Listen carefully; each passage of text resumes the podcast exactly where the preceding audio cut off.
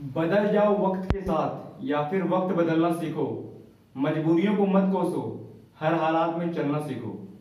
नमस्कार दोस्तों, मेरा नाम है विकी सौर, मैं स्वागत करता हूँ आप सभी का फिर से हमारे डिजिटल चैनल डिस्ट्रीम पे, जहाँ पर हम बिजनेसेस और स्टार्टअप रिलेटेड बातें करते हैं। तो दोस्तों, आज मैं ऐसी कंपनी के ऊपर केस स्टडी लाया हूँ, जिसका प्रोडक्ट इंडिया के लगभग लगभग हर घर में एक बार नहीं, कई बार उपयोग किया जा चुका है। भले ही आप उस कंपनी से अवगत नहीं होंगे, लेकिन आप उस कंपनी के प्रोडक्ट की परिभाषा आप खुद दे सकते हो। उस कंपनी का नाम है पिडिलाइट इंडस्ट्रीज़ मुझे पता है, आप में से कई लोग होंगे जो इसका नाम नहीं सुने होंगे, लेकिन इसके प्रोडक्ट के बारे में आप सभी अच्छे से जानते होंगे। इसके प्रोडक्ट के नाम मैं बताऊँ आपको तो वो है फेविकॉल फेविक्विक एमजीन डॉक्टर फिक्सेट तो ये सब इस कंपनी के मेजर प्रोडक्ट्स हैं। वैसे आज अगर मैं बात करूँ कि पिडिलाइट इंडस्ट्रीज़ की पोर्टफोलियो की तो इनके पास 1250 से ज़्यादा प्रोडक्ट्स इनके लिस्ट में है। जो कि सिर्फ़ इंडिया में ही नहीं, सत्तर अलग अलग देशों में ये एक्सपैंड कर चुके हैं। तो वीडियो में अंत तक बने रहिएगा क्योंकि आपको इससे काफ़ी सारे इंसाइटफुल लेसन मिलने वाले हैं। इनके मार्केटिंग स्ट्रेटजी से और काफ़ी ये स्टोरी इंस्पिरेशनल भी होने वाली है। पीडीलाइट इंडस्ट्रीज़ जो कि आज इंडिया में लगभग 70 परसेंट से ज़्यादा मार्केट कैटर कर रहा है अपने एडेसिव और सीलेंट्स प्रोडक्ट से। जिनके फाउंडर है बलवंत राय पारेख जी, जिनका पूरा नाम बलवंत राय कल्याण जी पारेख है, जिनको हम सभी आज इंडिया के फेविकॉल मैन के नाम से भी जानते हैं।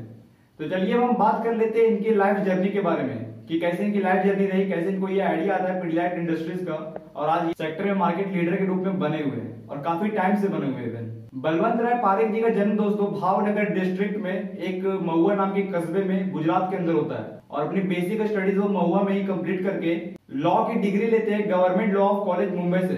लेकिन दोस्तों, मैं बता दूँ आपको कि उनको बचपन से ही कभी पढ़ाई करने का शौक नहीं रहा है। क्योंकि वो शुरुआत से ही बिजनेसमैन बनना चाहते थे, क्योंकि बेसिकली वो गुजरात से बिलोंग करते थे और हम सभी जानते हैं कि गुजरात हो या मरवाड़ी, सबके नस नस में बिज़नेस हमेशा से ही रहता है। तो इस तरह से उनको भी हमेशा से बिज़नेस का कीड़ा रहता था। और उनके स्टडीज़ के दौरान ही दौरान ही उनकी शादी कर दी गई थी, एक कांता बहन की नाम की महिला से। और उनके पढ़ाई में मन ना लगने के कारण ही उन्होंने कभी लॉ की प्रैक्टिस भी नहीं की। फिर वो सोचते हैं कि कैसे बिज़नेस किया जाए तो उसको लगता है कि बिज़नेस के पहले मुझे कहीं जॉब करना होगा या कहीं कुछ सीखना होगा। तो इसीलिए वो फिर एक कंपनी ज्वाइन करते हैं जहाँ पे डाइंग का काम होता है वो करते हैं और वो एक प्रिंटिंग प्रेस की कंपनी होती है। और उस समय वहाँ पे काम करने के बाद उस कंपनी को छोड़कर एक उड की टिम्बर की कंपनी होती है लकड़ी की बेसिकली जहाँ पे वो एज अ पियोन काम करते हैं। और मैं बता दूँ आपको उस समय उनके पास इतने पैसे भी नहीं, नहीं हुआ करते थे कि वो कहीं फ्लैट लेके घर पे रह सके। और इसीलिए वहाँ की जो वेयर हाउस होती थी टिम्बर जो कंपनी थी उस वेयर हाउस में वो अपनी पत्नी के साथ रहते थे। और फिर वहीं से उनको आइडिया आता है कि कैसे कुछ बिज़नेस किया जाए, कुछ सीखते हैं और उसके बाद वो ट्रेडिंग का बिज़नेस स्टार्ट करते हैं। जहाँ से वो वेस्टर्न कंट्रीज़ से साइकिल वगैरह मंगाते हैं, सुपारी वगैरह और भी जो नट्स होते थे, वहाँ से मंगा करके अपने यहाँ इम्पोर्ट करते थे। और ऐसे इम्पोर्ट से उनके पास जब कुछ पैसा आया, तब उन्होंने एक मुंबई में फ्लैट लिया, सियोन, मुंबई में। और वहाँ पे वो अपनी पत्नी और अपने भाई सुशील के साथ शिफ्ट हुए। और इस तरह से हम बोल सकते हैं कि उनका बिज़नेस का जो जर्नी है, वो इसी ट्रेडिंग से स्टार्ट हुआ। अब हम बात कर लेते हैं प्रेडिलाइट इंडस्ट्रीज़ के बारे में। इसका हिस्ट्री कैसे क्रिएट हुआ? तो मैं बता दोस्तों, बलवंत राय जी शुरुआत से ही हमेशा साधारण और सच्चे इंसान रहे हैं। और उनका और ऐसा क्रिएट होता है कि वो किसी भी इंसान से जब एक बार मिल लेते हैं तो वो इंसान बलवंत राय जी को कभी भूल ही नहीं सकता। क्योंकि बलवंत राय जी का जो नेचर होता है, वो ऐसा होता है कि हमेशा दूसरों की परेशानी को अपनी परेशानी समझकर उसे हल करने की कोशिश करते हैं और हमेशा दूसरों के चेहरे पर स्माइल लाने की कोशिश करते हैं। तो ऐसे व्यक्ति को हमेशा कौन ही भूलना चाहेगा? और यही जो नेचर है दोस्तों, उनकी कंपनी को भी काफ़ी प्रॉफिट पहुँचाया। और साल उन्नीस सौ चौवन में वो अपने ट्रेडिंग बिज़नेस को और एक्सपैंड करके मैन्युफैक्चरिंग में बदलते हैं, जहाँ पे उनका नाम रखा जाता है पारेख डाई कैम्प इंडस्ट्रीज़ और उसके अंदर दोस्तों डाइंग का मैन्युफैक्चरिंग किया जाता है और साथ ही साथ वो केमिकल इंडस्ट्रीज़ में भी आते हैं और उनकी भी वहाँ पे मैन्युफैक्चरिंग की जाती है। अब जैसा कि मैंने बताया आपको कि वो हमेशा दूसरे की प्रॉब्लम को सॉल्व करने के लिए लगे रहते हैं तो उन्होंने देखा कि जो उनके पास जो कारपेंटर्स काम करते हैं, उनको जो सबसे ज़्यादा दिक्कत होती है, वो लकड़ी को जो साटने में होती है, कि लकड़ी सटे कैसे? तो लकड़ी को साटने के लिए जो उस समय फैट एडेसिव का उपयोग किया जाता था, जिससे कारपेंटर्स को काफ़ी ज़्यादा झंझटों का सामना करना पड़ता था। जैसे कि मैं बताऊँ आपको तो उसमें उसको साटने में, उसको बॉइल करने में, उसको सुखाने में और सुखाने के टाइम या फिर बॉइल करने के टाइम उसमें से जो बदबू निकलती थी, जो स्मेल आता था, वो इतनी खराब होती थी कि वहाँ लोग कारपेंटर्स रहते नहीं थे। काफ़ी दूर जाके रहते थे और वो अनहाइजेनिक भी बहुत ज़्यादा होता था, जिससे उनका टाइम भी बहुत ज़्यादा खपत होता था और साथ ही साथ प्रोडक्टिविटी में भी काफ़ी लो आ जाता था। और इस इस सब सारी जो मुश्किलें आती थी तो वो बलवंत राय जी ने देखी और इसी को सॉल्व करने की कोशिश करी। और तभी जो है उन्होंने फेविकॉल का निर्माण किया। और फेविकॉल का निर्माण करने के बाद ही साल उन्नीस में उन्होंने पारेग डाई केमिकल इंडस्ट्रीज़ का नाम बदलकर पीडीलाइट इंडस्ट्रीज़ कर दिया अब हम चलिए थोड़ा बात कर लेते हैं इनके मार्केटिंग स्ट्रेटेजी के ऊपर, क्योंकि प्रोडक्ट तो बन गया, जो कि प्रॉब्लम सॉल्विंग प्रोडक्ट था एक्चुअली अब इनका मार्केटिंग स्ट्रेटेजी कैसे काम करता है इस प्रोडक्ट को मार्केट में उतारने के लिए? तो सबसे पहले जिन्होंने मार्केटिंग स्ट्रेटेजी अपनाई दोस्तों वो था कारपेंटर के ऊपर। क्योंकि ये समझ चुके थे कि अगर इस प्रोडक्ट को मार्केट में फैलाना है तो जो, क्योंकि जो सेक्टर है कंस्ट्रक्शन का, उसमें जो अहम रोल है वो कारपेंटर्स का ही है। या फिर जो कंस्ट्रक्शन जो बिल्डर्स होते हैं, उनका है।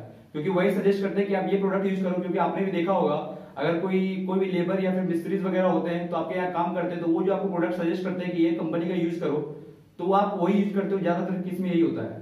तो इन्होंने वहीं पे एक आइडेंटिफाई किया कि कारपेंटर्स को ही पकड़ते हैं और उन उन्होंने उन्हीं को लोगों को इनका बेनिफिट समझाते हैं। और वही उन्होंने किया, समझाया कि ये आप प्रोडक्ट लो और इससे डायरेक्ट गम चिपक जाएगा एक बार में और इसमें स्मेल भी नहीं आता है और ये आपकी टाइम सेविंग भी करेगा और कम समय में ज़्यादा ज़्यादा प्रोडक्टिविटी भी निकाल सकते हो अपनी।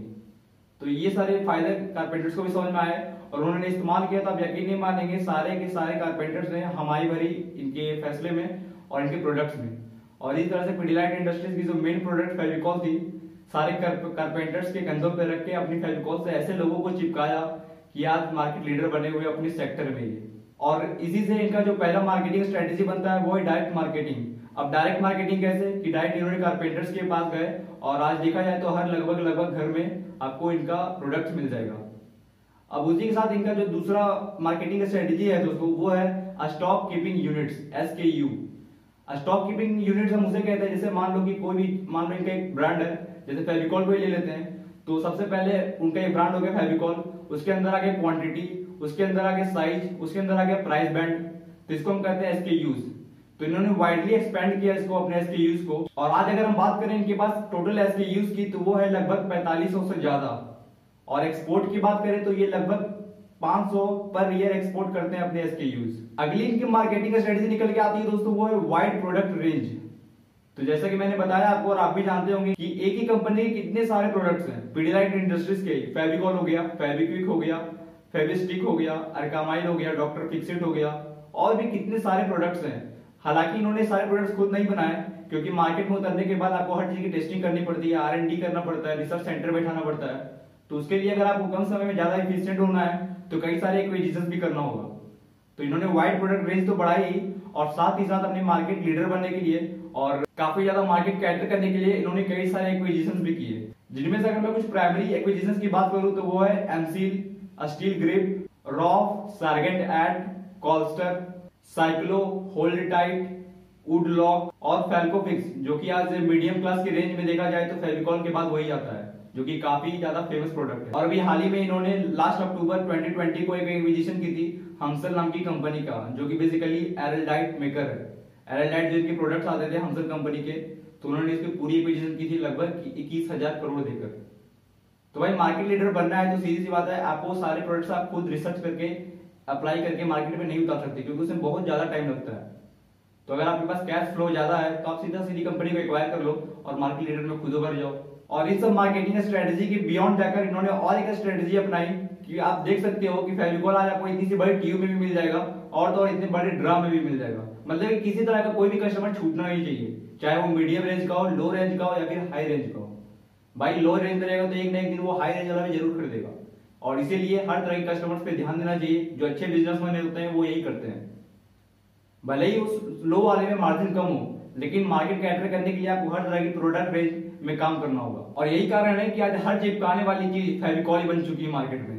क्योंकि आज ये आपको छोटे से छोटे जनरल स्टोर में मिल जाएगी और बड़े से बड़े गोडाउन से निकलकर आपके पास पहुँच सकती है। तो आपने कभी सोचा नहीं दोस्तों कि ये हर चिपकाने वाली चीज़ आज फेविकॉल कैसे बन चुकी है? और हर किसी के ज़ुबान पे ये फेविकॉल ही क्यों आता है कि जो दुकान पे जाते हैं, चिपकाने वाली चीज़ को गम या ग्लू या दूसरा चीज़ बोल के फेविकॉल ही क्यों बोलते हैं? तो इसके पीछे जो इनका सबसे बड़ा कैंपेन है वो है एडवर्टाइजिंग का, जो कि टीवी के द्वारा हम लोगों को दिखाया जाता है।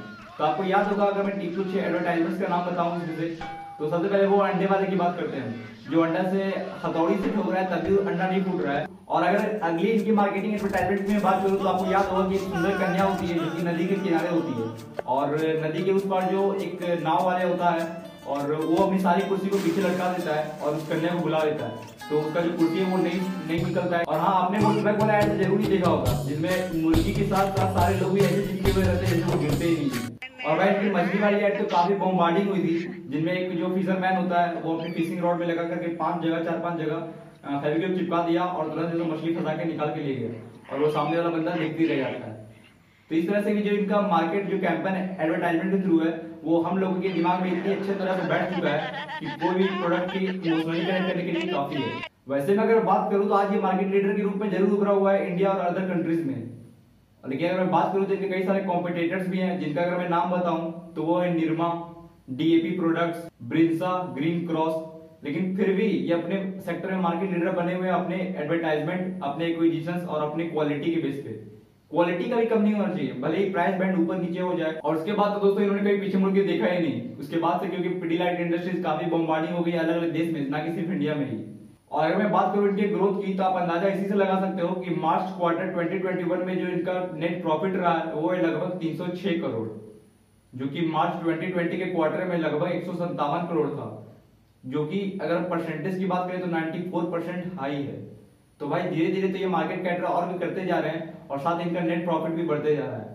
तो भाई प्रोडक्ट सॉलिड प्रोडक्ट के रूप में अगर आप अपना प्रोडक्ट निकालते हो तो वो हिट होने से कोई नहीं रोक सकता है। और साथ ही सब कुछ आप प्राइस बैंड के हिसाब से दो क्वालिटी बेस्ट दो तो कोई नहीं रोक सकता आपके प्रोडक्ट को हिट होने से। और इसी के साथ दोस्तों मैं बात करूँ इनके मार्केट कैपिटलाइजेशन की तो वो है लगभग वन ट्रिलियन जिसको अगर हम आईएनआर में कन्वर्ट करें तो वो है लगभग एक लाख सात हज़ार करोड़। वैसे तो काफ़ी समय पहले ही बलवंत राय जी ने अपनी दुनिया को अलविदा कह दिया, जनवरी 2013 के अंदर ही।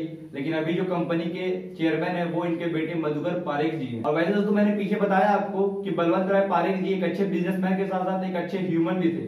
तो उन्होंने कई सारी फिलंथ्रॉपी एक्टिविटीज़ भी की, जिसमें इन्होंने अपने एरिया महुआ के अंदर ही आर्ट्स एंड साइंस कॉलेज के निर्माण में भी अपनी योगदान दी थी। और अगर मैं बात करूँ तो इन्होंने डोनेशन भी दिया था लगभग 20 मिलियन का भावनगर के अंदर साइंस सिटी प्रोजेक्ट में। और मैं अगर अगली इनकी फिलंथ्रॉपी एक्टिविटीज़ की बात करूँ तो वो है बलवंत पारिक सेंटर, जो कि इन्होंने बनाया बड़ौदा गुजरात में। और ये इनकी most of the famous philanthropy activities में से एक है, जो कि इन्हें और भी हम्बल बनाती है। तो दोस्तों, कैसा लगा आपको ये इनका लाइफ जर्नी और इनकी मार्केटिंग स्ट्रेटेजी जो कि इन्होंने अपनी बिज़नेस एक्सपेंड करने के लिए और मार्केट लीडर बनने के लिए यूज़ किया? उम्मीद करता हूँ ये वीडियो आपको काफ़ी इंसाइटफुल लगा होगा और काफ़ी इंस्पिरेशनल भी। लेकिन आप लोग यहीं तक नहीं रुकिएगा, क्योंकि ये सब मार्केट स्ट्रेटेजी जो मैंने बताया, वो आप भी इस्तेमाल कर सकते हो। अपने बिज़नेस में, और आप भी काफ़ी मार्केट ग्रोथ को टच कर सकते हो, क्योंकि ज़रूरी नहीं है कि कॉम्पिटेटर्स हो या ना हो ब्लू ओशियन हो मार्केट या फिर रेड ओशियन हो।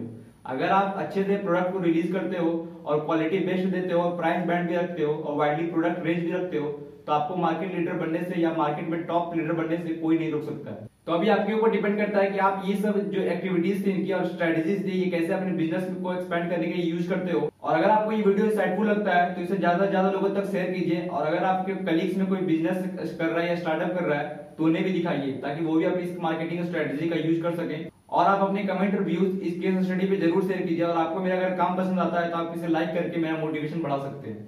बाकी मिलते हैं अगली वीडियो में। तब तक आप सभी खुश रहिए, संतुष्ट रहिए, तंदुरुस्त रहिए। गुड बाय जय हिंद।